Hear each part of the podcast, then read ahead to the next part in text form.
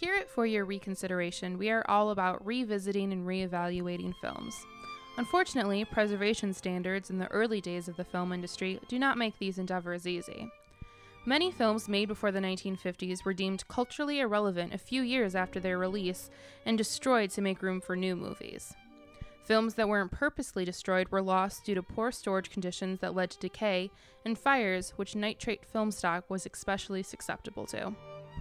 The idea of preserving early films didn't come to the forefront until the 80s and early 90s when leading directors like Steven Spielberg and Martin Scorsese made a concerted effort to restore and preserve old films. Unfortunately, many films are already lost by this time. In fact, it's estimated that 90% of all American silent films made before 1929 and 50% of American sound films made before 1950 are lost films. Even the films deemed the best of the year by the Academy were not exempt from this treatment. So, while we began this podcast with the intention to see every film ever nominated for Best Picture, we will have to settle for seeing every nominated film still available.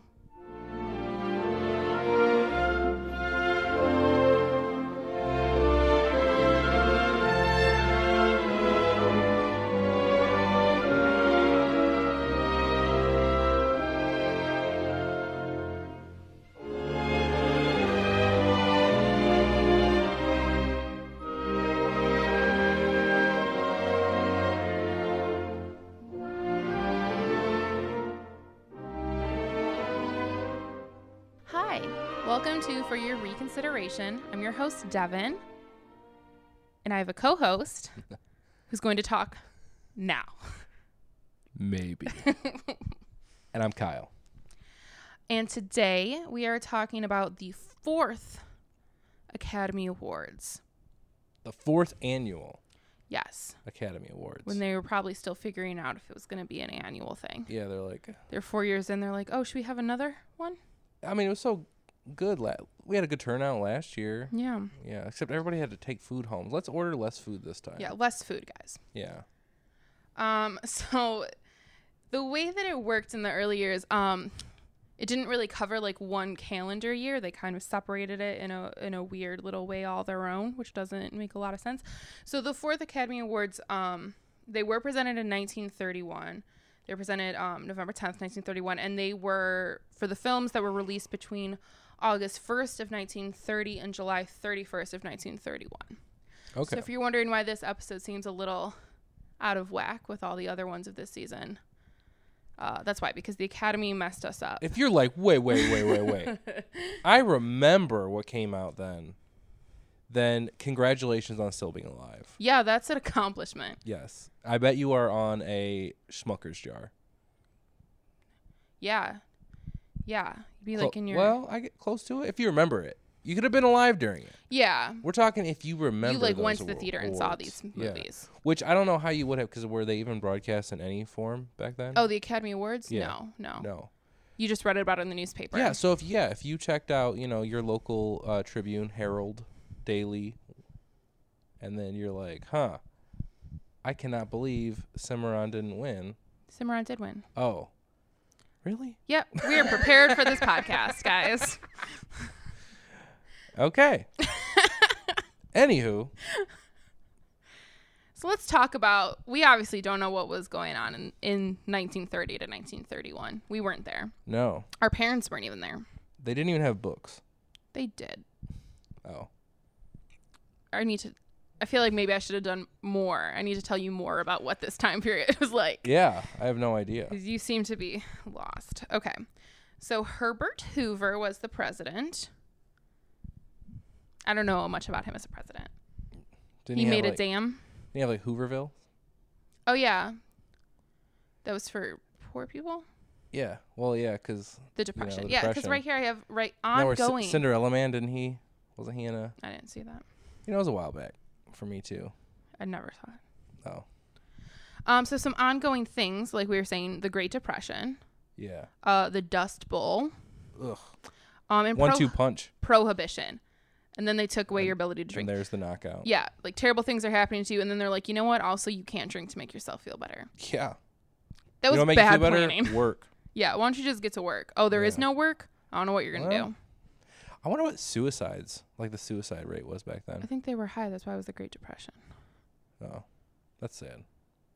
I mean, there was the it was a terrible time, Yeah. and then the whole Dust Bowl thing. We saw Grapes of Wrath. It was rough. We did. You know what? Thanks to this podcast, we caught up finally with Grapes of Wrath, which is Yeah. a fantastic watch. absolutely. Highly recommend you guys already know that that episode. if you want already to came out. travel back to the 1930s. if you want to go back to the 1930s, you should watch this movie from the 40s. Yeah, they really nailed it and, uh, because they didn't forget by that. no, well, I mean, it had just happened. Yeah. Right now, it was happening, so there weren't really movies about it because it was just what's happening. Mm-hmm. And also, I think that obviously affected the movie industry because people couldn't really pay to go see movies so much because they didn't have any money. Oh, but they were cheaper, weren't they? They were cheaper, but they had no money because they didn't have jobs because the Okay. economy was just non-existent. So was Hollywood hurting during this time period? Yes, absolutely. Oh, dang. Absolutely. So some other things that were going on. Just, Spoiler: They survived. uh, yeah, Hollywood's doing fine now. Mostly. Well, mm, mostly. yeah. in emerging markets. Um, so some things that were going on in America on August 7th of 1930. This is just like within the time period that we're talking about right now. Just oh FYI. yeah, yeah. So Mm. on August So 7th, not a history lesson. no, just because I'm I'm assuming most of our listeners also weren't around from 1930 to Yeah. 1931. And if you were, they don't know what a podcast is. True. No offense. Then their grandkids are like, listen to this radio show. Yeah. And they're like, what? What? Why do you? Okay, let's not be mean to old people. Okay. August 7th, 1930, um, was the lynching of Thomas Ship and Abram Smith in Marion, Indiana. Uh, they were hanged, and James Cameron uh, survived. What?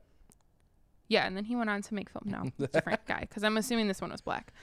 Um, and this was the last recorded lynching of African Americans in the northern United States. Oh, I like recorded. Yeah, That's a, recorded. that's like a nice touch to it the story. probably happened somewhere. Jesus. They just stopped writing it down because they were Yes. like, no, we cured racism. Yeah. It's over. Wiped out. Wiped out. They can, they're not slaves anymore. It's fine. Um, March. That's what they were thinking. That's not what I'm thinking. I just want to like make that clear. Those aren't my thoughts. Those were my pretend thoughts of people in 1930. Hmm. Okay. Uh, March 3rd, 1931, the Star Spangled Banner was adopted as the United States national anthem. It was used occasionally prior to this, and some other songs were also used when they would like raise the flag and stuff, but this made it the official national anthem, which I think is interesting. Yeah. That is really interesting. Um, and on March 17th, 1931, Nevada legalized gambling. That was a good move on their part. Yeah. And then on May 1st, construction of the Empire State Building was completed in New York City. Wow. So some fun stuff, some fun stuff was happening, and some not so fun, not so fun stuff, like racism and lynching. Okay, so let's talk about the year in film. Again, this is just covering that period that the Academy is covering. Yes. So on November 1st, The Big Trail featured a young John Wayne in his first starring role. It was released in both 35mm and a very early form of 70mm film. It was the first large scale, big budget film of the sound era, costing over $2 million. Wow. The film is praised for its aesthetic quality and realism that did not become commonplace until many decades later. However, due to the new film format and the film's release during the Great Depression, the film became a financial failure at the box office. Oh, dang. Poor John Wayne. I hope that he Yeah. recovers from that. Um, so top grossing films of 1931. Number 10. That's how we usually do this, right? I don't remember how our podcast works. Okay. Number 10 was The Public Enemy. Is that like Johnny Depp's movie? I don't know. Okay, that was a really bad joke. It wasn't really a joke. Let's cut that out. Okay. Okay. Number 9, No Limit. So we're just gonna start at number nine if we're cutting that out. Yep. They'll just never know what number 10 is. All right, number nine's what? I'm sorry. No Limit. No limit. Number eight, Private Lives. Oh, okay. Number seven, Dracula. Ooh, Bella Lugosi. Yep. Nice. Number six, Cimarron. Okay, we have to. I have to let you guys know. So Devin has been practicing saying this I title cannot right. say this title. He's wanted to say Sumerian, I do want to call it Sumerian. but it's Cimarron. Cimarron. My problem is they. Well, we'll get to it. They don't really say it a lot in the movie. I thought the movie would like help. But when they me. do, they say Cimarron. they do. But I just know they don't say it enough. I ho- I thought they'd say it all the time, and it would drill it into my head, and I'd remember. I think like back then it was just like people might have just known. what that was. Do you know what I mean? But it's not really a term we use too often. Wasn't it the kid's name? It, wa- he was named after like the area. Oh yeah. But I'm saying when Yeah. they talk, they just called him Sim all the Sim, time. Yeah. Yeah. For Cimarron. It could be short for Sumerian. Nope. okay. Uh, number five, a free soul. Number four, Susan Lennox. what are these movies? See, I feel so bad. These top 10 movies, like, do they even exist anymore? I'm gonna assume no, since Weird. over half the movies that were nominated for Best Picture don't exist anymore. I'm gonna assume No, that. yeah, for sure. It's just, A lot that's of a these sad realization. It is. Uh, number three, Mata Hari. Number two, City Lights. And number one, Frankenstein. Cool. So the horror movies made it. Horror movies were, and which some, kind of and some Chaplin. that makes sense too, in a way that like you're going through the Great Depression, people don't want to go watch like epic dramas; they just want to go watch something like a horror movie that's gonna just be entertaining and. Yeah, they need more horror in their lives. Mm. But like that's a horror that you can no, like I know. get It's, it's defeated. escapism. Do you know what I mean? Yeah, like it's escapism for sure. I mean like Simran's not making anyone feel better about anything. Well, I don't know. No, We'll get I to mean, it. okay. I mean, it's not. All right. So some some notable film debuts during this time period uh, was Betty Davis made her film debut, Wow. and uh, Otto Preminger, who was a director and producer, directed his film- Sure. first film, What was his first film? The Great Love. Cool. Okay. Mm-hmm. Yeah, he would obviously go on to make many good movies. Yeah, and just be like um, a sadistic, controlling, terrible man. Oh, see, I didn't know that about him. Yeah, he was not nice. A lot of directors aren't nice, is what I'm learning and researching film. okay. So a lot of them are. Uh, I didn't know if you abusive. got that from uh, Katrina, I did. your muse. Okay. I did. She, Karina. Oh yeah, sorry. Longworth. Yes, you must remember this. I'm sure if you guys listen to this podcast, you listen to that podcast, but if you don't, you should. Anywho, I'm sure. I'm sure they do. Uh, yeah, and I'm sure they have a preference. I'm sure. I'm sure. Okay. So these films that came out in 1930 to 1931 are called pre code films. what does that mean, Devin? Well, let me tell you, Kyle. um, Mm, sorry. there's that um again. I know, but you're like throwing me off. How? by talking. Okay. Let me just let down the mic. now we've talked. I know we've talked before in previous episodes about movies that were made, um, that had to be up to code. So this is kind of the, f- and obviously we talked about movies that were made after the code era, but these are pre-code movies. So I just wanted to take a moment here to discuss what it means when we say pre-code. Okay, that w- that was just like a dramatic pause. That wasn't like an awkward pause. Stop looking at me. Okay.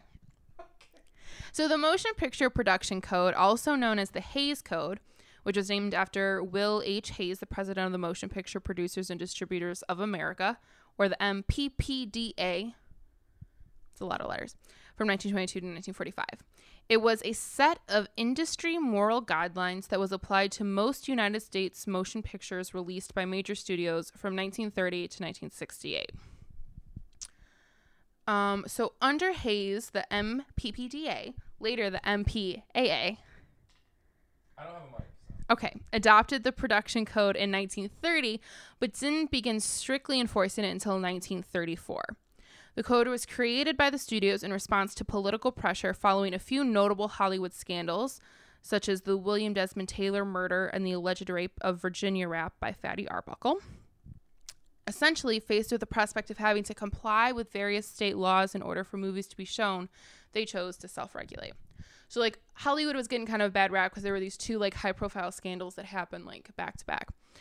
And um, so there were a lot of, like, because back then the theaters kind of had more control over what was shown, that what they showed. And so there were some states that were like, well, we're not going to show, you know, movies that aren't morally up to what we consider good. So then instead of having to adhere to each each laws in each state, they decided to just kind of self-regulate to keep everything on an even even thing.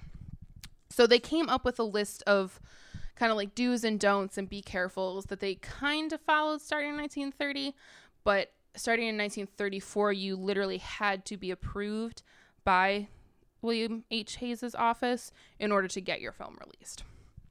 So here's the general principles of the code.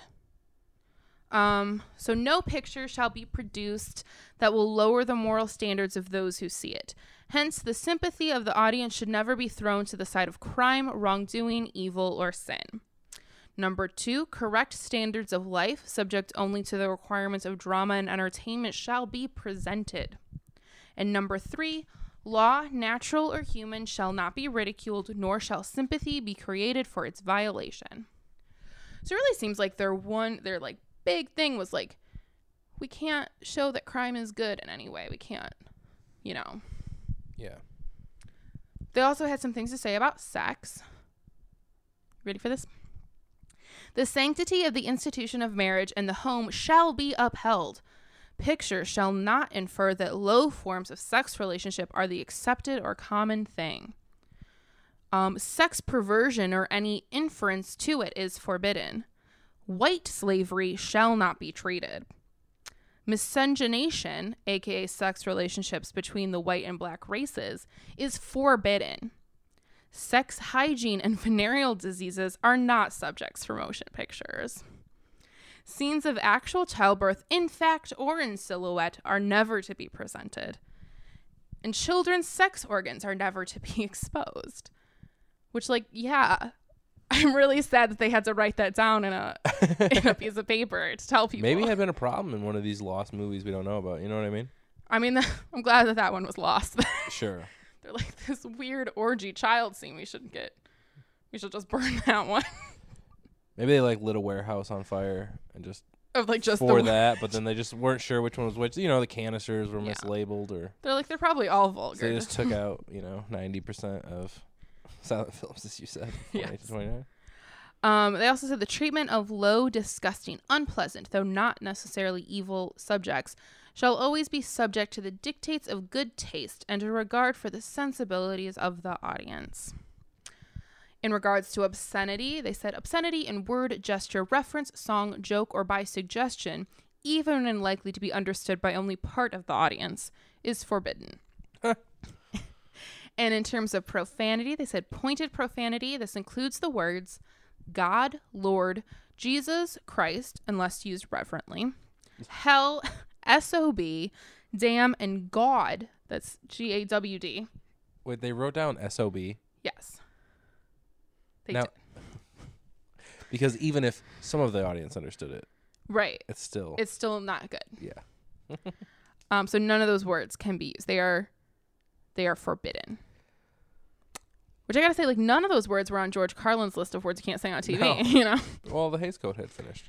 that's true. So what I think is like the most interesting thing about the Hayes Code, and I've, I mean those the things that I read were taken directly from it, is that it's so vague in parts. Like there's some like obviously like very clear things like don't show child sex organs. Yeah, yeah. But then so much of it's just like, oh, the dictates of good taste and like what we consider to be respectable. So it was really like Will Hayes like got to determine what was morally acceptable. Yeah, yeah. He got to determine what was going to be in movies for a long time. I mean, I'm sure he had like a board. I mean, I, yeah, yeah, but I'm saying those few people got to Yeah, I mean, how is that much different from today? Sure, I mean, yeah. I guess that's true. I mean, a small group of people gets to decide who gets to see a movie. You know what I mean? I mean, obviously, it's changed for the better in many ways, but like, There's still I mean, I have a lot of problems with the rating system today. but I, but I mean, it's still, it's better than the fucking Hayes Code. It's better than this. And I mean, there's plenty of stories too from when the Hayes Code was in effect that of people like finding ways around it and slipping Sure. things in and It makes it innuendo great. and yes, and that's that's oh, that's awesome. in a way Power like it, to those people. it does have make you be a little more creative too. Yeah, absolutely. I mean, any restrictions in I th- you know in this genre, Mm-hmm. in this medium, I should say, uh, propel the art form. Yeah. Throughout the years, it's awesome. But I do think it's interesting because these movies that we're going to be talking about, um, obviously weren't upheld to those standards. They were probably, I mean, there were things that they couldn't do, obviously, but I think a lot of the things we're going to talk about, those themes could not have been dealt with Yeah. had they been come, come out like even three years later. Yeah. All right, so let's talk about the actual ceremony for the fourth Academy Awards. Was that another dramatic pause? Or Oh, I thought maybe you would say, like, yeah. I told you I would interrupt you if I had to interrupt you. Okay. So, some fun Wh- facts. What episode? Number nine? How have we still not figured this out yet? I know. Just edit it. Okay. Edit it to make it sound like we know what we're doing. I will 100% do that. I love you. I love you too. At the ceremony, nine year old Jackie Cooper, nominated for Best Actor in Skippy, fell asleep on the shoulder of Best Actress nominee Marie Dressler. When Dressler was announced as the winner, Cooper had to be eased onto his mother's lap. Wow. That's adorable. See, like, I wish that that had been on TV because that's like iconic. Yeah, it'll probably be lost. Sure. Okay. They also didn't have TV then. Oh yeah. Ooh, okay. like they weren't even. But that, my question is like, when do you know when they started being broadcast on radio? Because that happened Um, before television, right? Yeah, they're on radio, but I don't know when. I'm assuming when we get to that year, I will We'll let you come know. across it. Yeah. we'll let you know when that it's year only comes. a matter, guys. It's only a matter of seasons. Uh, so, like I said, Jackie Cooper, who I just mentioned falling asleep, was the first child star to receive a nomination, and he was the youngest nominee for nearly 50 years. Wow. What was he in? Uh, Skippy. Oh. He is the second youngest Oscar nominee ever and the only Best Actor nominee under age 18. Wow. Um, Best Actor. Poor Jacob Tremblay. So just want to say that. Jacob Tremblay wasn't nominated. I know. It's a travesty. Yes. Because Jacob Tremblay would be the youngest. Yes, right? and he would have won because his performance was much better than Leonardo DiCaprio's. It is. It literally carried a whole movie. Yes, he's amazing. I went in thinking that this was gonna hardly be about this boy, and it was completely about this boy, and he doesn't get like I think he even just got sent around as like supporting. Yeah, he was and submitted as that's supporting. Ridiculous. yes. Not as ridiculous as Get Out being not being a comedy at the Golden Globes, but oh, have they said for sure they're gonna submit it as a comedy? they didn't. No, Golden Globes just said it's a comedy. Like they just. Well, they put it- also said that The Martian was a comedy. Well, yeah. The Golden Globes can't be taken seriously. This is why we aren't doing a I mean, podcast Jordan about the Peele's Golden not Globes. happy about it. Jordan Peele. I heard he said that it was a documentary. that Yeah, they could- it's, it's closer to a documentary than a fucking comedy. it's not. Yeah, it's if anything is. I mean, it's a drama, and then the closest thing is to like a horror movie, and that would be considered a drama. Yeah. It just, anyway. Okay. Like I know it's got some funny parts, but like that is not a movie to be taken lightly. If that make like, do you know what I mean? No. I agree with you. But it was not. Sub- I do not believe in any way it was submitted as comedy. No. The, well, I don't think you sub. I think the Golden Globes gets to determine. yeah, what exactly. So it's just like genres I think it things was are. just as a shock to Jordan Peele as it was to everybody else. They just do that so then they can nominate it. They probably already had their five for drama, so then they're like, "This is how we'll get it in." It's okay. The Hollywood Foreign Press Association is a joke. It is. Okay. Back to the Academy Awards of 1931. Uh, Best Actor winner Lionel Barrymore became the first person to have received nominations in multiple categories, with um, a Best Director nod for Madam X at the second Academy Awards. Are we gonna do a spin off of the Golden Globes throughout the years? No. first of all, they do TV. I can't watch. We can't watch like a whole season of television. And we there's no way to look up like what episodes were submitted all the way back. Okay. We're not I mean, I'm just joking. Okay. I don't want to do that at all. No. Okay. Can I finish with I have one more fun fact to tell you about this ceremony. I haven't heard one fun one, but Lionel Barrymore, he got he was the first person to get nominations in multiple categories. that is a fun one. I think it's fun. Okay. He's the first person he was in the first four years of the Woo! I love these fun facts. I bet it was such an honor. He was like, I'm sure it was. you didn't have a lot of multiple Uh, nominees in the uh, first four years. sure, sure, sure. Only four years. No, no. They Oh, yeah. only had like eight categories. I don't even know if they took it that seriously at this point. Is the, is the thing. No, I don't think they did. Does that mean I get like two dinners out of this? he probably didn't even come. He was just like, he's like, I have like important things Yeah. to do. I don't know what you guys are doing. I don't know anything about Lyle, Lyle Barrymore. Okay. I don't want to like talk ill of the dead. Sure. Is he related to Drew? Yeah. Oh. She's part of the Barrymore family. Okay, so S- Simmer Cimarron. Cimarron is one of only two films, the other being Who's Afraid of Virginia Woolf, to earn nominations in every eligible category. Wow. That is less impressive here because, again, there are only like eight categories, Well, sure. but still. And it's still only the eligible ones. Was cinematography n- at this point like a category? Yes. Cool. So technical, like, was editing. I'm guessing sound design wasn't, but maybe just like sound in general. Oh no, sound recording was that was the one that Sound they added recording this was. year. I think. Oh, cool. It was, okay, like, one of the that's a newer fun ones. fact. I Hey, don't know if that's Sound true. recording was oh maybe added to this this year. I feel like that probably would have been somewhere if that were true. I'm Uh, sorry. when you want professionalism, you come. Go to you must remember Yeah, this. yeah. All right, one more one more fact. Cimarron was the first western to win best picture and would remain the only one to do so for 59 years. Holy shit! I'll have some so more 59, we're looking at. Was Like- it f- Unforgiven? Nope. Wait, I can't do my math. What's 31 plus 59? I'm going to reveal what it was later in this episode. Oh, okay. I'm gonna figure it out before you do that. Hmm. You should already know. I'm going to reveal it. My to- math, I can't not go. The, so Oh my so God. take the f- nine, put it on that. That's 40 plus 50, 1990. yeah. Oh no. Yeah. That's why it's going to be you're ruining everything for my ending for this Uh, episode. Cut all this out. it's okay. I don't have to say it. all right. Not everyone's gonna figure it out. Everyone's just going to fast forward now to the end to find out. um, so Cimarron received a then record seven nominations and was the first film to win more than two awards. Wow. Cool. Yes. Their honor. Yeah. The Academy Awards. I don't know why you're being sarcastic because it was an honor. All right. So, as you may have picked up from my introduction and us just talking a little bit, um, we did not get to see all the movies that were nominated for Best Picture in this year. In fact, we only there were only two of the five nominated films available for watching in 2017. Yeah. Um, Like available anywhere. Right. So, real quick, I'm just going to run through the other three that were nominated just because that's what we do here. But, like I said, we didn't see them. So, up first was Trader Horn, directed by W.S. Van Dyke, released by MGM. It was about, oh, geez.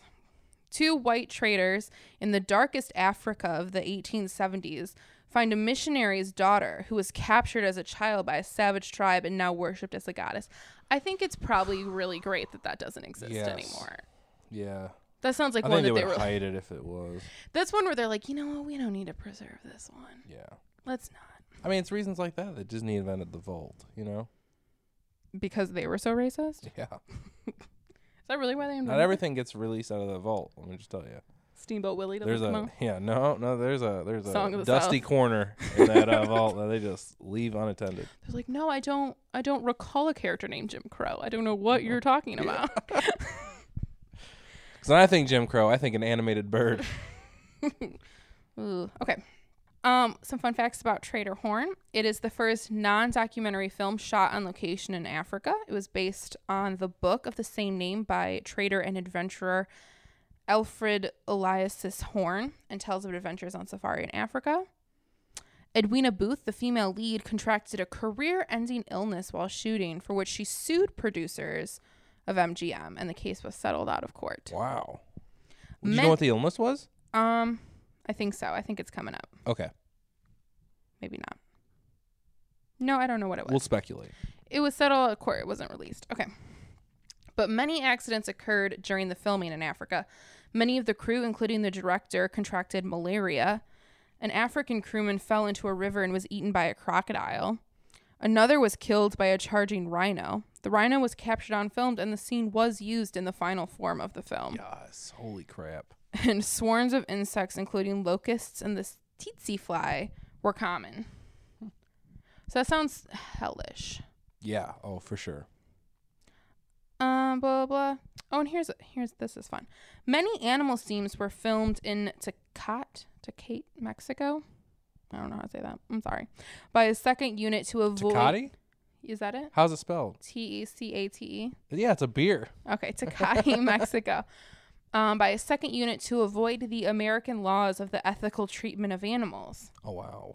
For Wow. example, lions were reportedly starved to promote vicious attacks on hyenas, monkeys, and deer. What the fuck? It was a great time. Jesus. So, uh, yeah, unfortunately, that we didn't see that movie. Other people did, though, and on Rotten Tomato. Rotten tomatoes. Oh, I'm sorry. I'm You say tired. tomato, I say tomato, tomato, tomato. Let's call the whole thing off. So on Rotten Tomatoes, it has an audience score of 33% and a critic score of 100%, but that is based on only six reviews. Ooh. Um, it isn't on any notable lists of anything, except maybe if there's a list of like worst worst film sets ever. um, at the box office, it made 1.3 million. You said that like it was a question. I don't have the numbers in front of me. That like you seems do. weird to me, but All right. I, that's what I typed at some point, so I guess we'll just go with it. Jeez. Maybe that's adjusted for inflation. I don't know. Okay. This is So hard. what else did we miss, Devin? All right, we missed Skippy, directed by Norman Trog, produced by Paramount.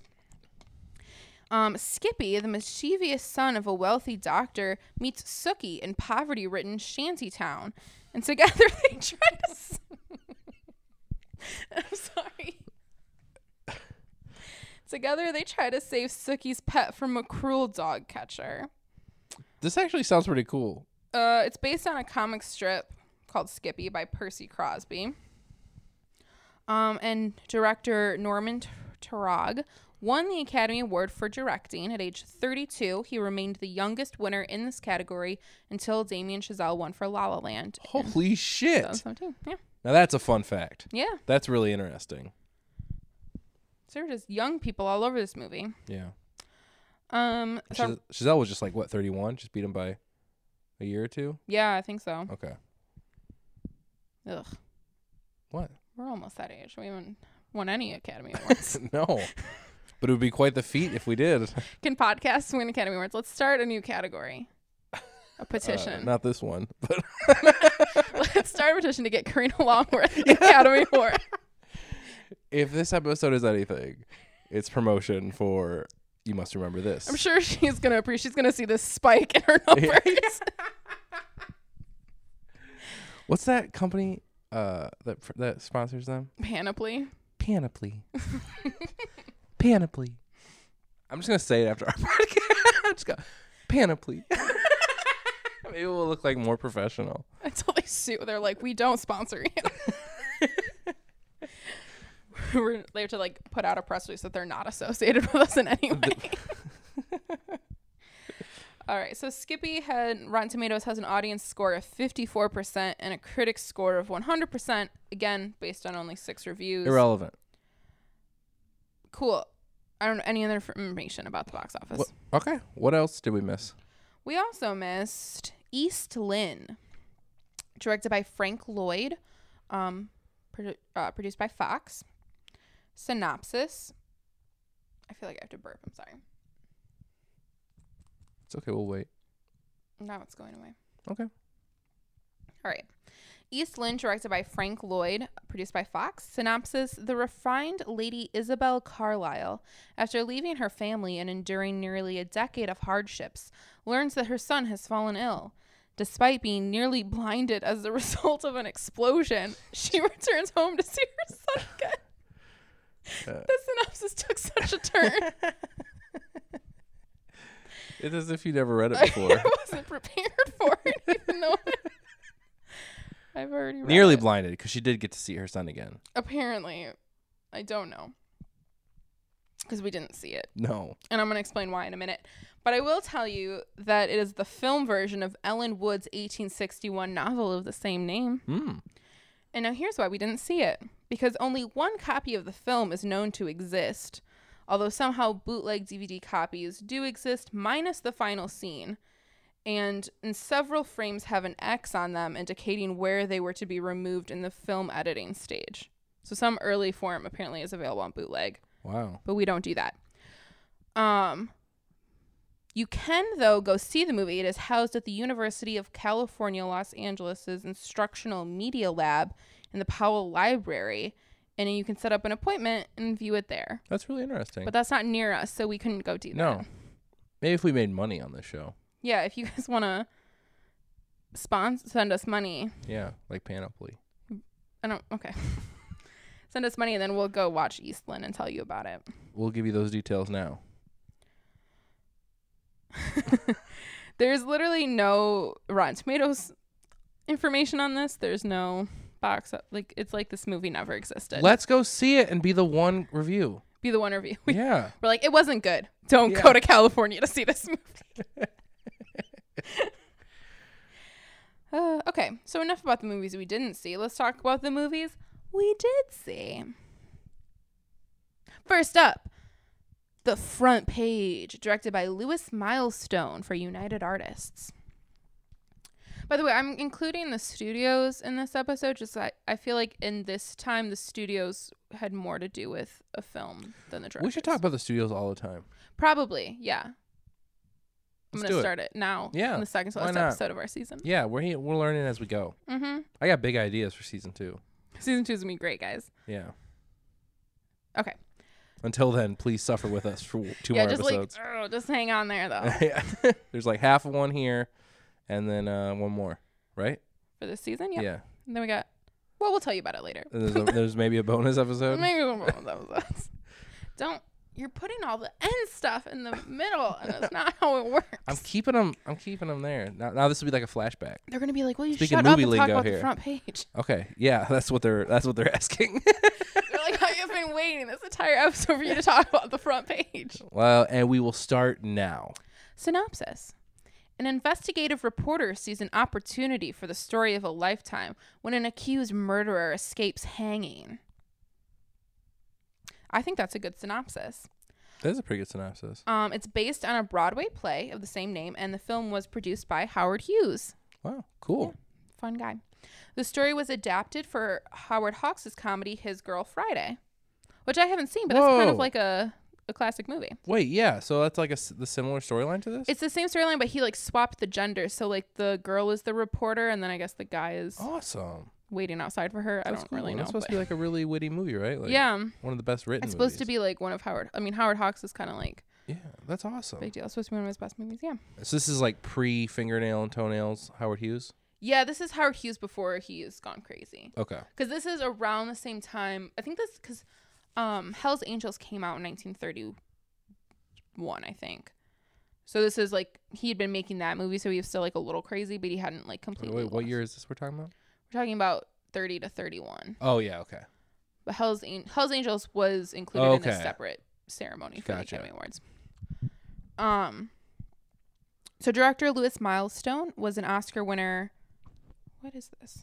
What did I write? Okay. Director Lewis Milestone, an Oscar winner for the somber All Quiet on the Western Front in 1931, showed a dazzling versatility and set a new trend in film comedies with the zippy pace and overlapping dialogue of the front page.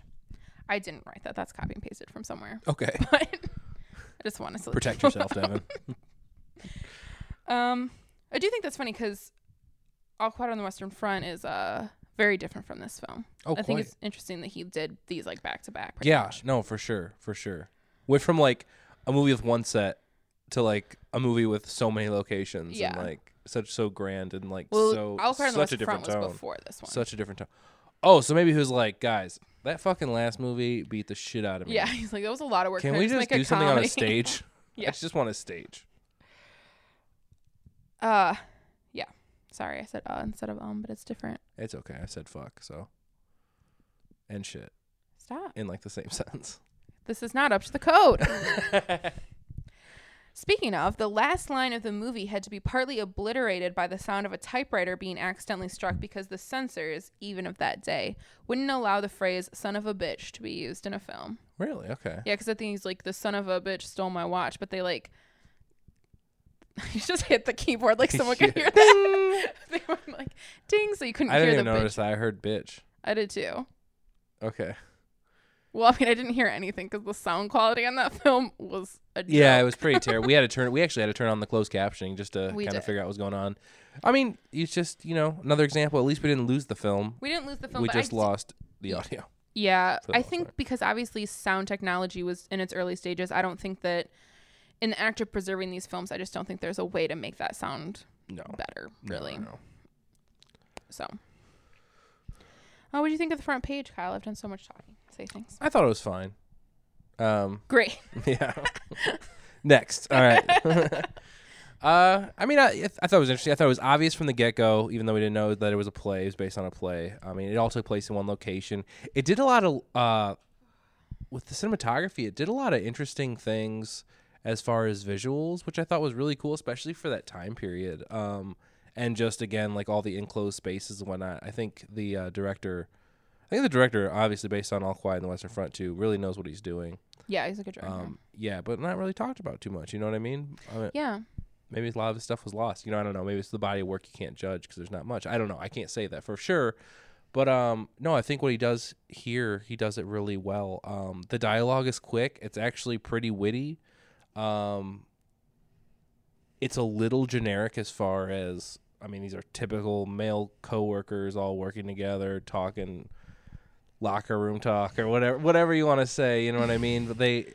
Uh, they harass a woman till she tries to kill herself. If you want to they- consider they- that you locker know, room talk. They sure do. Uh, a lot of stereotypes just for the time, you know. That's Yeah. just like a so you, you once you like get past that, I mean, you have a pretty decent movie plot wise, I guess. Um, and interesting ha- things happen. I didn't really see what was coming next. Uh, again, and the characters are just. You know, you can obviously tell it's a play. The the dialogue was just quick and witty, and they were just rolling through it. And Hmm. Mm-hmm. I don't know. It felt fine. I probably would have enjoyed it more if the sound quality was better, obviously. yeah, that made a little hard. but watch. yeah, the movie was fine. Like I don't I don't love it. I don't but I don't hate it by any means. Um it was fine. Sorry. for what? Just for just keep saying it's Oh. fine cuz it's an absolutely fine movie. You know, I wouldn't honestly recommend it. Um, if you could find, I think there are better qualities out there. If you can find a better quality with better sound, maybe. Sure.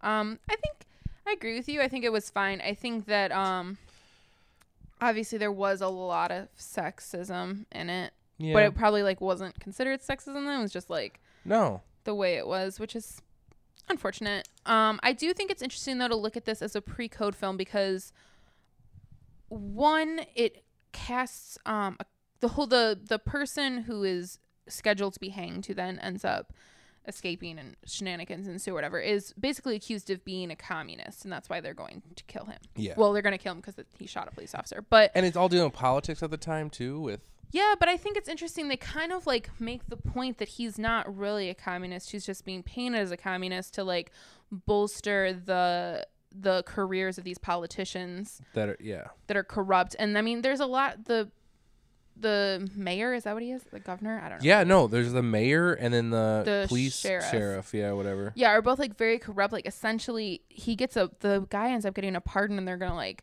hide it so they can go ahead and hang him, and then pretend that they got the pardon yeah, late. but but these executions are such events apparently. Yeah. and And maybe it was especially 'cause he's like a that communist, back I then. think but is, like, the yeah, point. exactly, exactly. They've but- riled people up with like painting him red or yeah, whatever. literally, people are vying for tickets, and it's Mm-hmm. crazy just to watch a man die.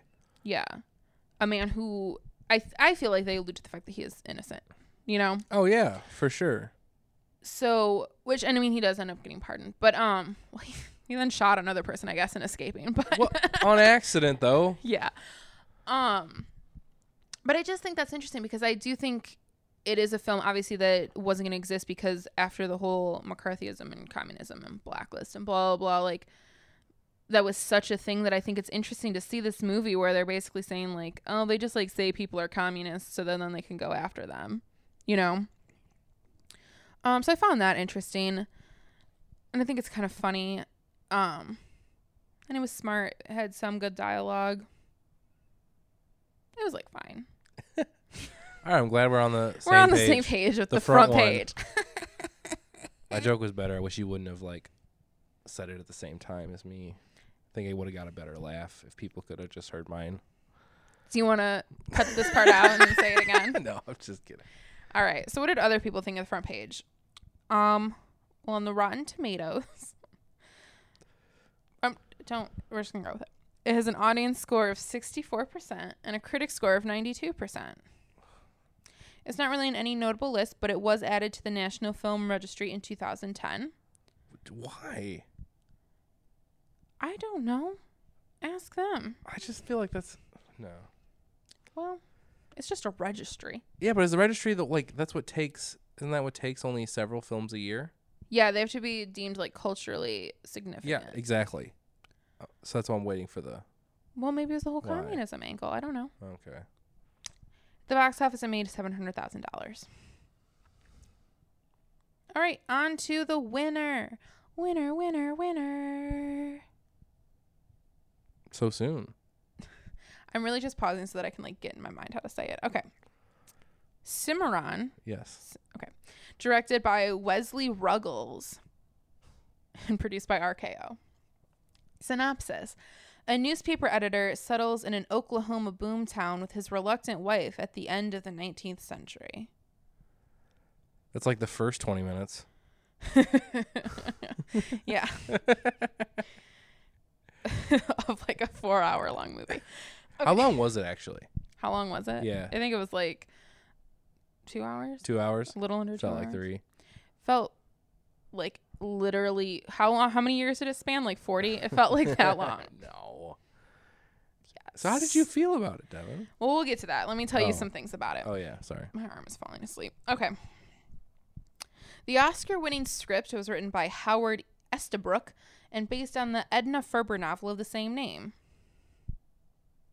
I guess that's not fun, but I just feel like it's something that needs to be said when it's based on material. Sorry. Okay. The land rush scene, which is how the film opens, took a week to film. It used 5,000 extras, 28 cameramen, 6 still photographers, and 27 camera assistants Yeah, that's awesome. yeah and i do think that that scene um is like the best part of that movie and sure. unfortunately it is the first scene It's the first one. and then it just is all downhill Literally. from there Yes. okay in order to film key scenes from this production rko purchased 89 acres in encino where construction of art director max reed's oscar-winning design of a complete western town and a three-block modern main street were built to represent the fictional oklahoma boomtown of osage was that how they pronounce it Osage. Osage. Yeah. Osage. Okay. These award winning sets eventually form the nucleus of RKO's expansive movie ranch in Encino, where other RKO and non RKO films were later shot. That's awesome. Burping again? Why don't you just like talk until you burp? I And then we can just edit literally that was out. just burping. Oh, okay. That's uh, is what I was doing. Okay. While it was a commercial success in line with other films of the day, RKO Pictures could not at first recoup their heavy investment in the film that ended up losing $565,000. However, it earned more money on a 1935 re release. So I think then they kind of earned it back. Even though, because I think, what was it? I think it was like the. Uh, it was it was the number sixth film of 1931, but you know they put so much money into it, and I think obviously like because of the depression even if you had if you were in the top 10 i still think that was like less people seeing it than in other years yeah. um that's pretty much it i have like quote that i'm gonna read later but those are all my facts Cool. um what did you think of Cimmerian? Cimarron. Damn it. it was all right. Really? I mean, I didn't know. I didn't really care for it. That opening scene is really something to behold, and it's like impressive. I thought the, uh I really had my hopes up for like the rest of the Yeah. movie, and then shortly after we're introduced to a young black child, and it's all downhill from there. Let's just say it that way. Um, Yeah. I mean, even though in the end it does promote human rights to a certain degree For Native Americans. for Native Americans, you're right, but al- Not for black people. no, you're right, not for black people at all. Um, yeah, I mean it's dated.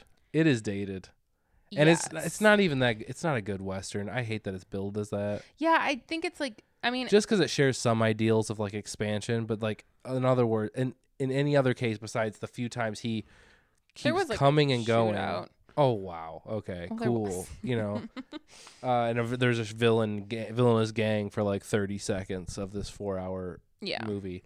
Um, but yeah, minus the like small amount of adventure we just hear him talking about.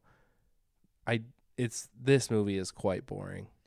It's incredibly boring. It it generally just is following this family. I mean, it starts out being about this guy, but then he just up and leaves his family. It's just straight up by. This is just like, you know, I'm gonna He wants to go do what he just we just watched him do for 40 minutes. He wants to go do that again somewhere else except we don't follow him.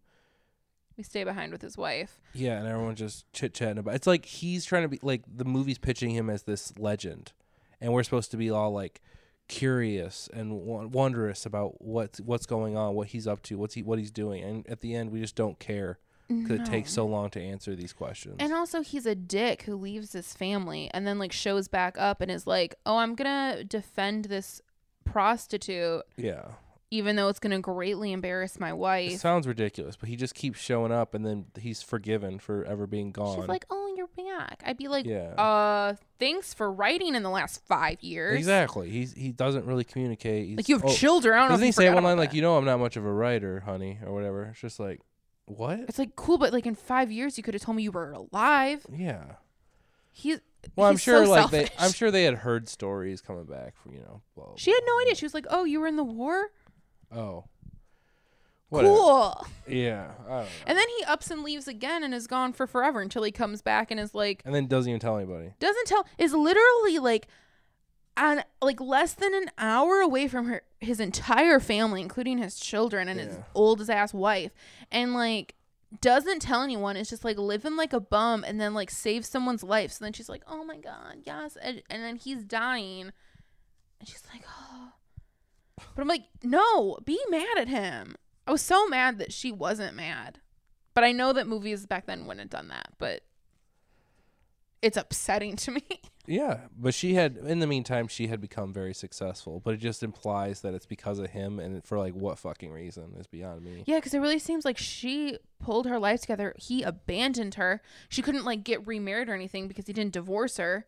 So Yeah. like she just had to live her life, probably screwing that. Yeah, and that the only reason she's guy, but, like- successful is because like it just implies that she's this, you know, first time hold she's holding office as a woman and all this jazz, but it's only because of his namesake in a way.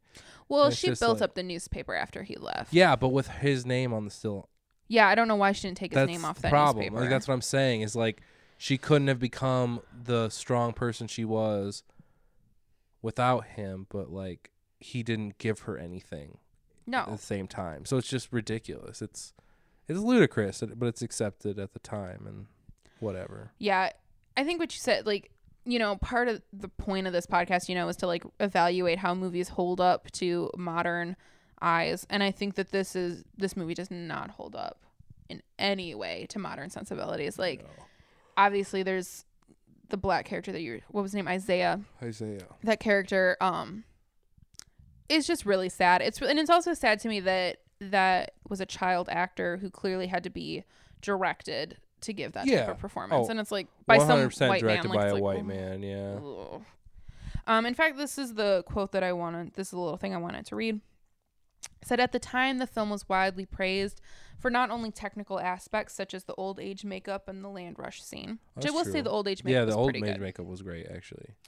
Um, but it was also praised for the performances and the epic, accurate look of early settlers' lives. But the film has not held up in modern eyes. Assessing the film in 2009, James Bertolini called it, quote, an excellent study of how tastes have changed over the years. Critically lauded at the time of its release, Cimarron was beloved by those who saw it.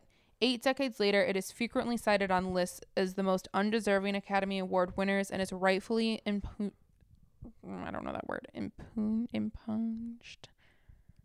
Expunged? No, it's like I M P U G N E D. Oh, I don't know. You wrote it down. I did. It's a quote. Oh. Um, for racist overtones and scattershot storytelling. End quote. yeah. So I think that it like, yeah, maybe at the time, people loved it. It certainly does not hold up today. No. It certainly, I don't think, deserved to win Best Picture, just based on um, everything. I Yeah. will say, I will say, technically, it is impressive. That land rush scene is very impressive, given the time period that it was made in.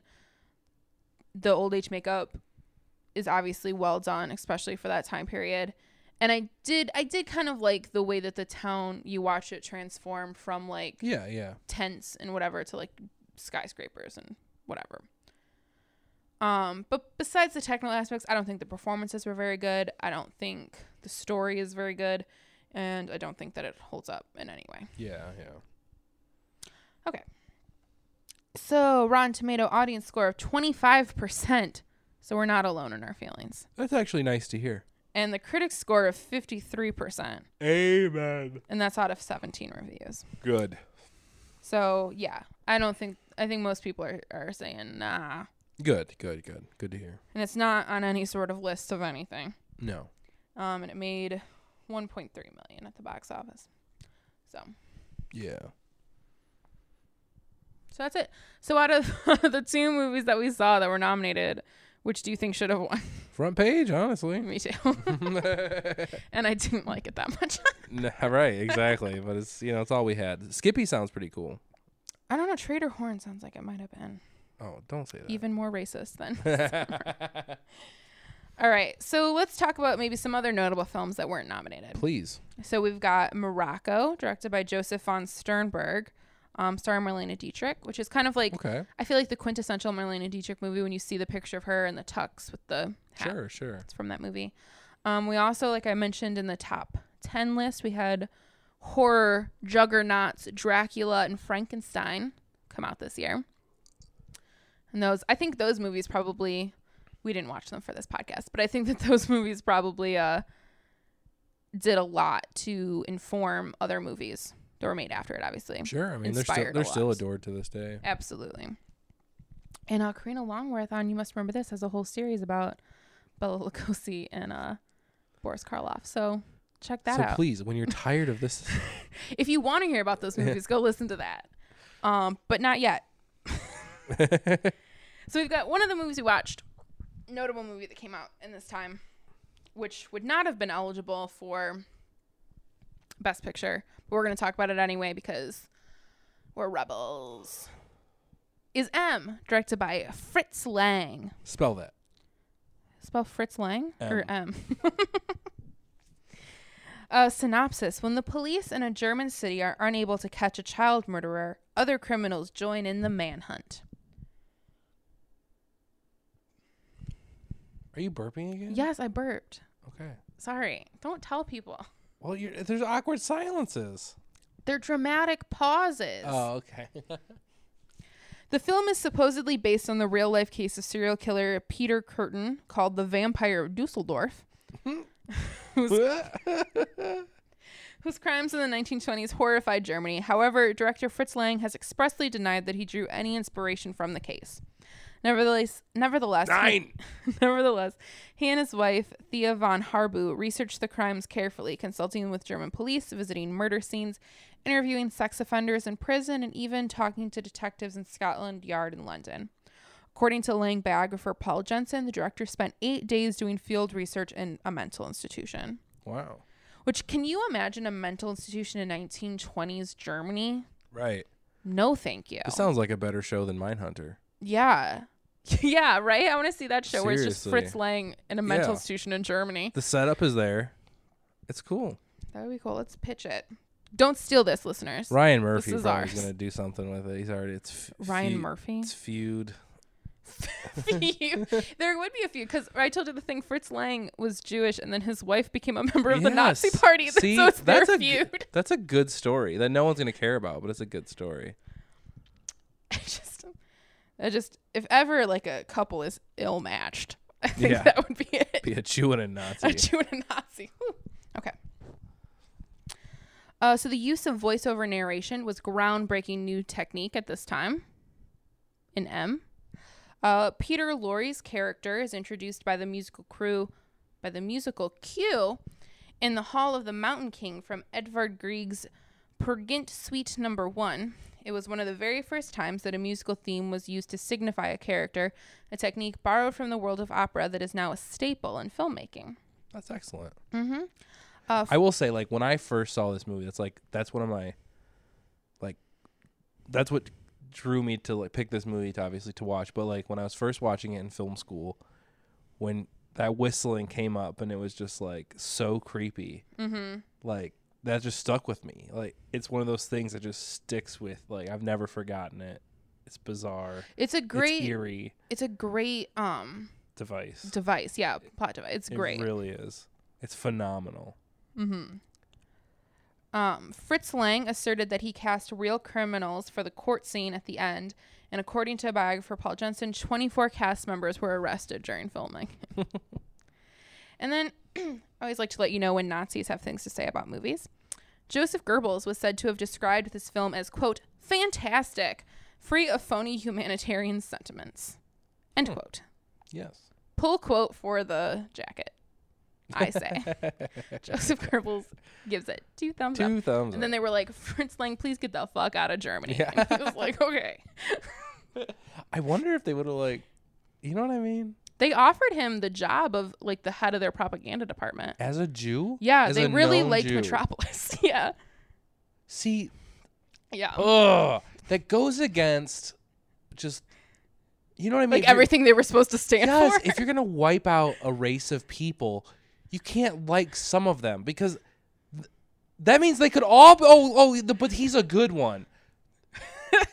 they could all be good ones. You know, like that's the bullshit of this fucking. well, I don't think they believed the things that they were saying. It was just a scapegoat situation so fucked for up. a lot of it. Sorry, Anyway, not to get not into a history cast. but that Holocaust, just like but- really pisses me off. He should have never been in consideration. Wow, that sounded like wait, that came off the wrong way. Well, what's the what's the lady's name that made their movies? Uh, It's like wait, no, no, no. It's like this is like a Woody Allen scenario, but with Nazis.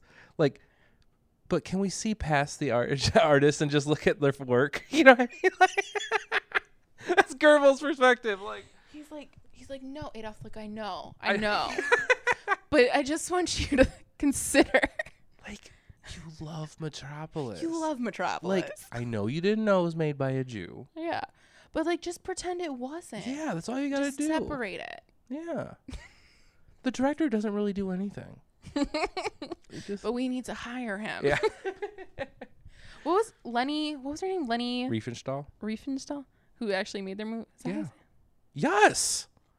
So I'm just saying she wouldn't have gotten that job if Fritz Lang had turned it down. Actually, I have Triumph of the Will laying right over here. Now I sound like a Nazi. Why do you have Triumph of the Will? It's a good movie. Where did you buy it? I actually, uh, Mike's dad, after he passed, had it in his storage locker. Jesus Christ. Yeah. Uh, no, no, no. I don't. I have it for educational purposes, not not to like, hey, you want to throw on Triumph of the To Will? educate people about how the Jews are ruining our Stop. That's not the point. It's It is just- It's just, propaganda. I know, but you can't see a lot of propaganda stuff, and that's I like know. actually like a, I a extreme case of And she was like a good filmmaker, right? yeah. She doesn't get Yeah. her credit because Well, she 'cause was a again, Nazi. she's pro- she's a Nazi. Yeah. like that whole debate is ridiculous to me. Like she didn't Oh, have to a, debate that she was like a she good. didn't have a choice. Well, I mean, well, I mean maybe that's she it. didn't. I don't know. Who knows? She was also a woman. I mean, I do think it's kind of interesting that they gave the job to a woman. Yeah. That's a you know. Well, yeah, but it's, it's, and then again, it's just like, what if she said no? I guess at the same time, you know what I mean? I mean, I like, don't know Hmm, if what that Fritz conundrum's Lang like. said no, so I feel like no was an option. that fair enough. You're right. I guess Fritz kind of established that one. He was like, no, thank you. No, no, no. I, you know, I want to actually look more into that story. I know there's a couple of great documentaries that kind of cover the issue of Lenny Rief- Riefenstahl, but, um, but yeah, I don't know. To say she goes against everything they stood for is just, ugh. I don't know if that's true. Easy to say after you lost the war. Yeah, when you're trying to avoid being persecuted. Yeah, I mean, And let's stop talking about It's a this tough and let's issue. talk about M. yeah. Let's talk about a- a, s- a child m- molester and murderer. stop talking about Nazis and talk about child murders. Yeah, I Um, bet Katrina doesn't do this. her name is Karina. Oh yeah. I'm sorry, I don't listen. Um, Big fan of her husband. they're not married. Oh my god. Okay. They're not married? No, they're just together. That's awesome. How long have they been together? I don't know. A while. Good for them. Yeah. We're not married. Me and you? Yeah. Nope. We've been together for a while. Yes. These are facts. Okay. this has been fact corner. um So M, I had not seen it before. You were saying you saw it in film school. to be honest, like 95% of this podcast is facts, and the other is me going, What? it was fine. Otherwise, this I c- whole I, come to the podcast, is podcast with facts. facts, and then you come with like, ah, yeah, Yeah, that was a movie. yeah. I'm a Nazi. I was watching Try for the Will the other day. Uh, but really, all you do is spit out facts. I say opinions. Can I talk to you No, about M? it's a learning. It's a learning experience every time we do this. Yes, on to M. I really loved it. I think that it's so well made. It feels like a movie that could have come out now. Obviously, we watched a remastered version, but like the way that it's edited, the way that it's filmed, the way that it's constructed feels so modern that when you hold it up against movies that were coming out in 1930, 1931, even into the 40s and 50s, I just feel like this feels so much more modern than any of those other movies. Sure. One, you're dealing with um, a child murderer, which again I think is such like a taboo subject that you weren't going to see movies about that for a long time. Um, with the, I mean this this movie would never be subjected to the Hays Code because it wasn't an American film, but even with that, I just think because of moral, like the way people felt about morality back then, like that just wasn't a thing that wasn't gonna that was gonna be discussed. Mhm. So I think the fact that it deals with like such heinous crimes, one makes it feel more modern too, because I think obviously now we're in this weird time when like true crime is very popular and like you keep upping the thing and there's more and more crime based entertainment of like more terrible. These are terrible sentences that I'm putting together. I just said Mhm. more terrible. Yeah. I'm sorry, but do you know what I'm saying? So I think that kind of makes it feel more modern, but I also think like mostly it's just the directing that I think he was extremely ahead of his time.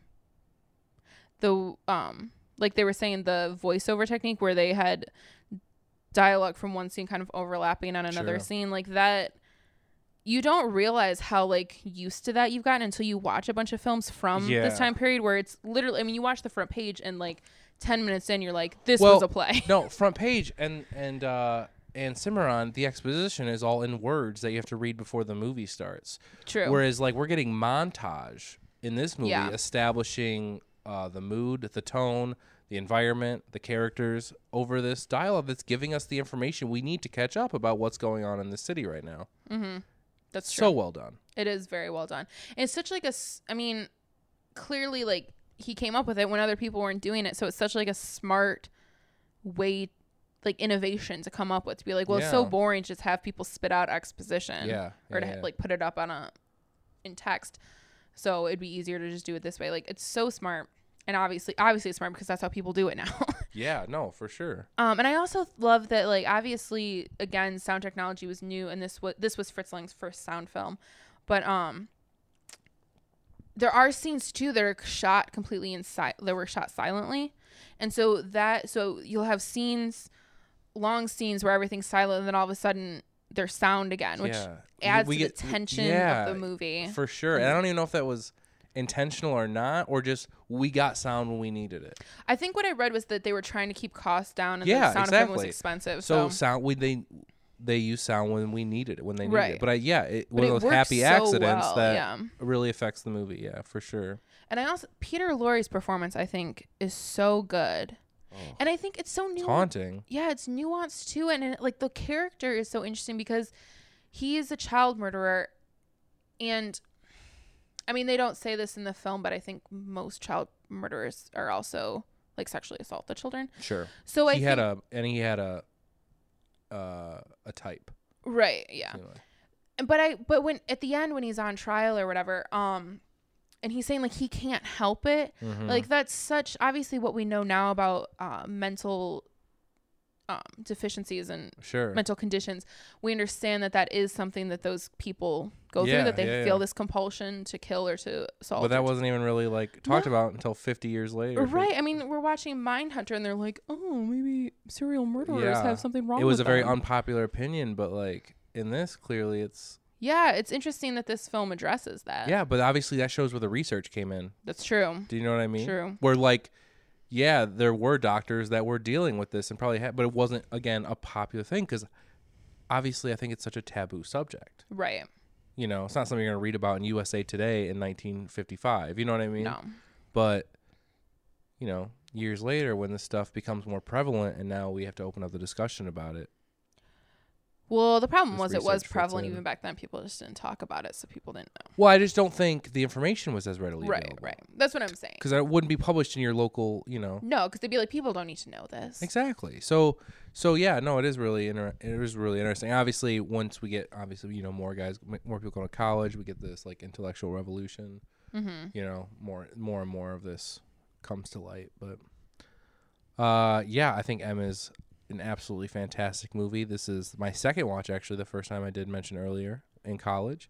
Um, but yeah, something that just stuck with me so much uh, visually. I guess even sound wise, but the story is just incredible. It's it's tense, and yeah, in the end they do this thing, and they, you know, the character pleads for himself, and it's just regardless of everything he's done, you know, it's hard to not recognize that this is a human being, and he is suffering in a way, and it's Right.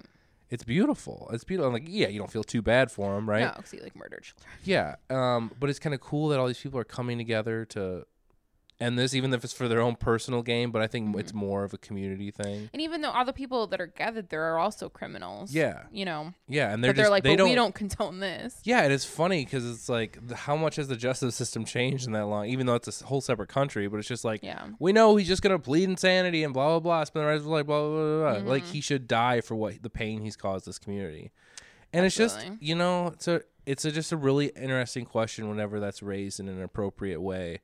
Um, there's just something to think about, you know, and especially again from a movie from 1930. It's just Yeah, it is because it's there's many ways to look at it. I mean, like, is it yeah he's just plain insanity and then he gets to live, or does he really need to be in a mental institution because he needs yeah help? You know, Yeah, the problem is, is like, you know, I'm not someone who necessarily believes in the death penalty, but th- you know, there needs to be, and I don't think there was at this time, a guarantee that he would stay in a mental facility, like that he wouldn't Mm-hmm. be released on good behavior or cu- or cured.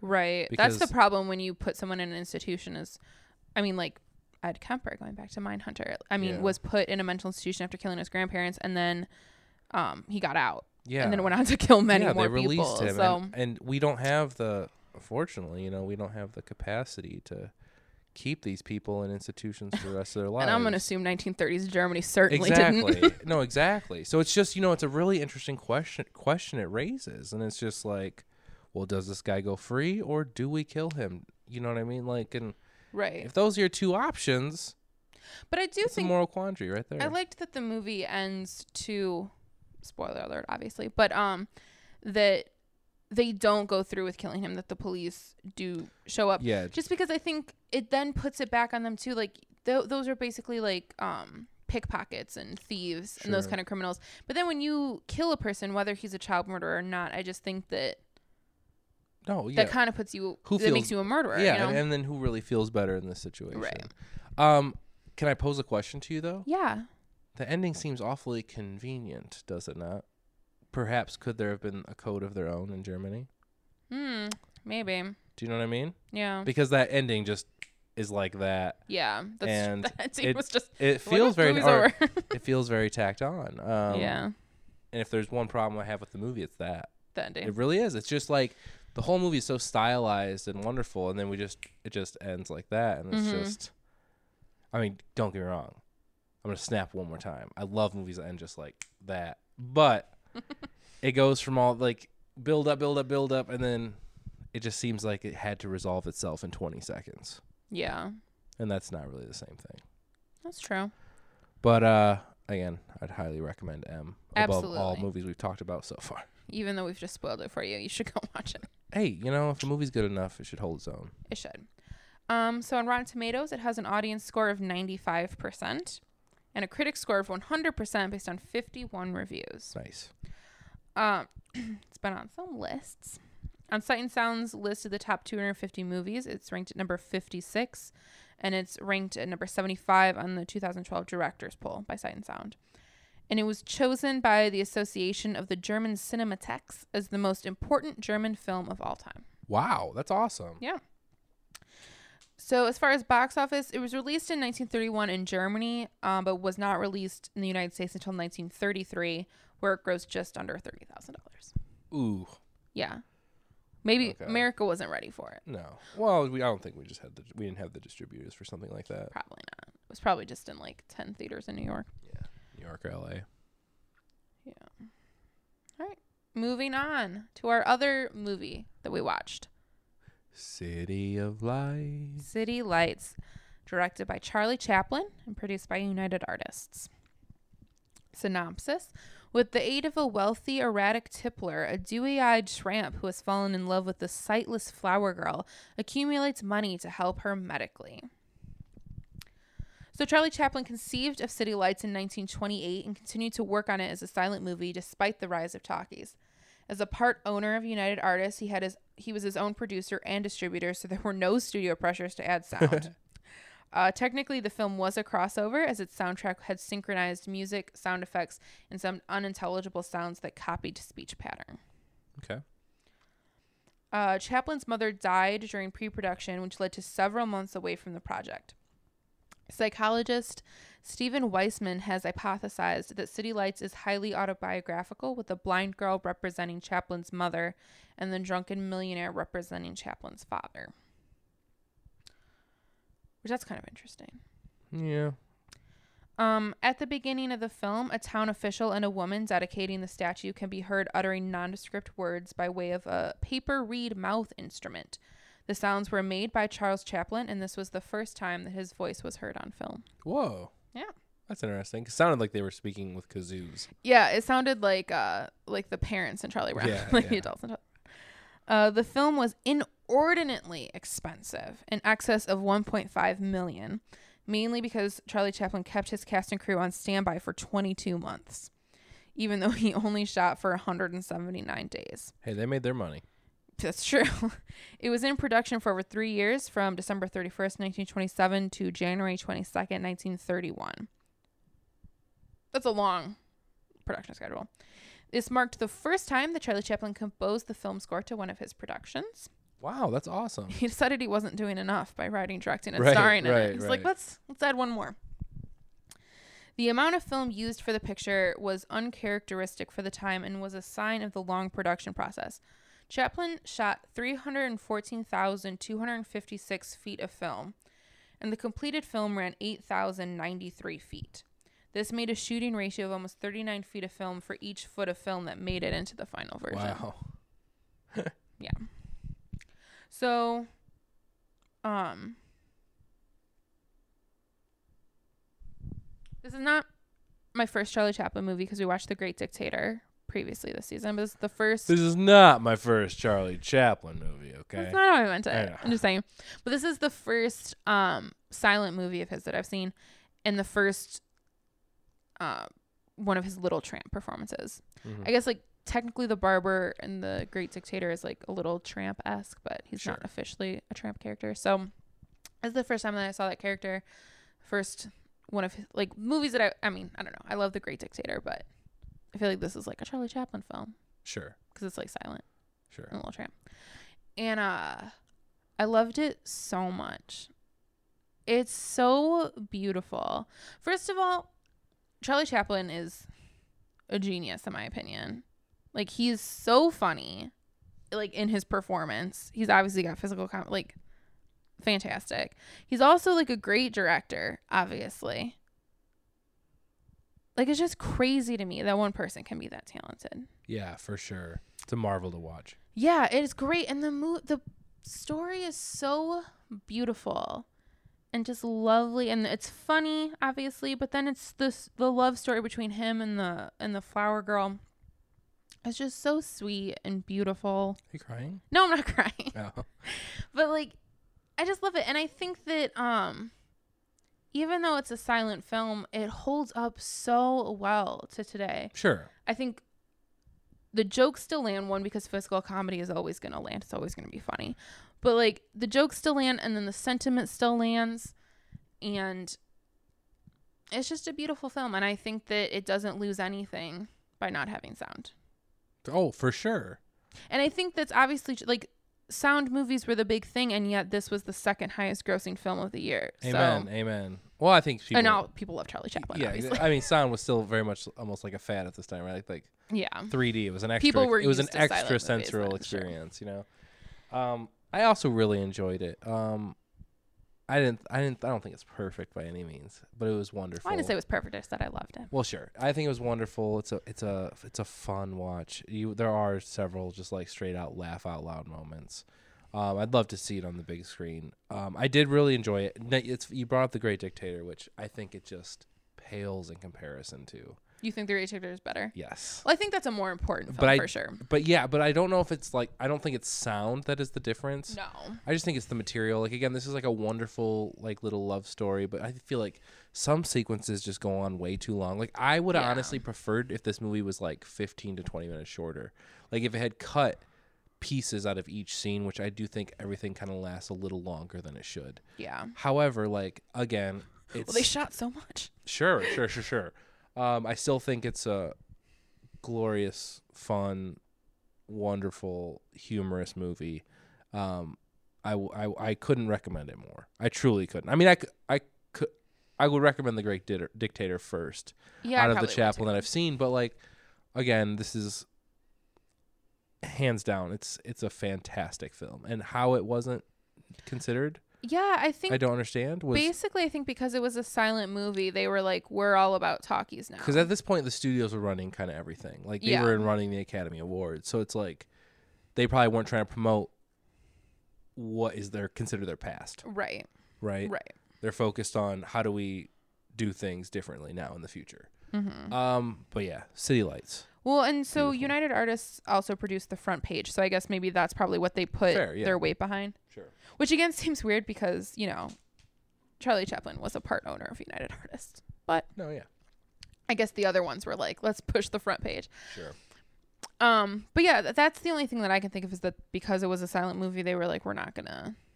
yeah 30 years later it might have been revolutionary but right or if you if he had gotten it done when he first started working on it yeah, yeah Probably it would have just fit into the period yeah Yeah. Um so yeah, I mean I wish there was more that I could say about it besides just that I love it, but I mean it's just a really great movie. I think that what makes something like this hold up better than something else that maybe I mean like even like something like M, I just think that this is such like a universal story in a way Sure. that can like anyone can enjoy. yeah.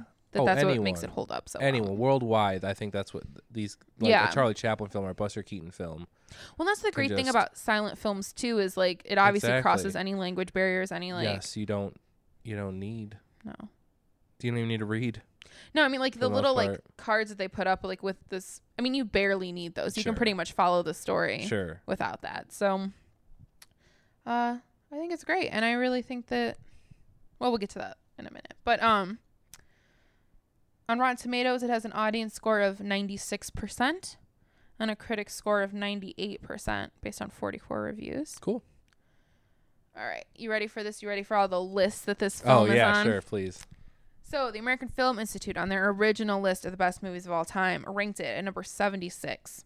On their list of the 100 greatest comedies, they ranked it at number 38. On their list of the 100 greatest love stories, it's ranked at number 10. On their list of the greatest heroes and villains, The Tramp is the number 38 hero. That's probably across all the movies, though, not just this one. Um, on their list of 100 cheers, which I believe is inspirational movies or movies that make you cheer. I don't really know what that criteria is. It's number 33. On the anniversary list of the best films of all time, it bumped up to number 11. And on their 10 top 10 on their list of romantic comedies, it's listed at number one. wow that's awesome Sight and Sound's original 1952 list of the best movies of all time is ranked at number two, okay which again, it was 1952. So, I mean, what, what was number one Bicycle Thieves. nice Um, currently on their list of the top 250, it's ranked at number 50.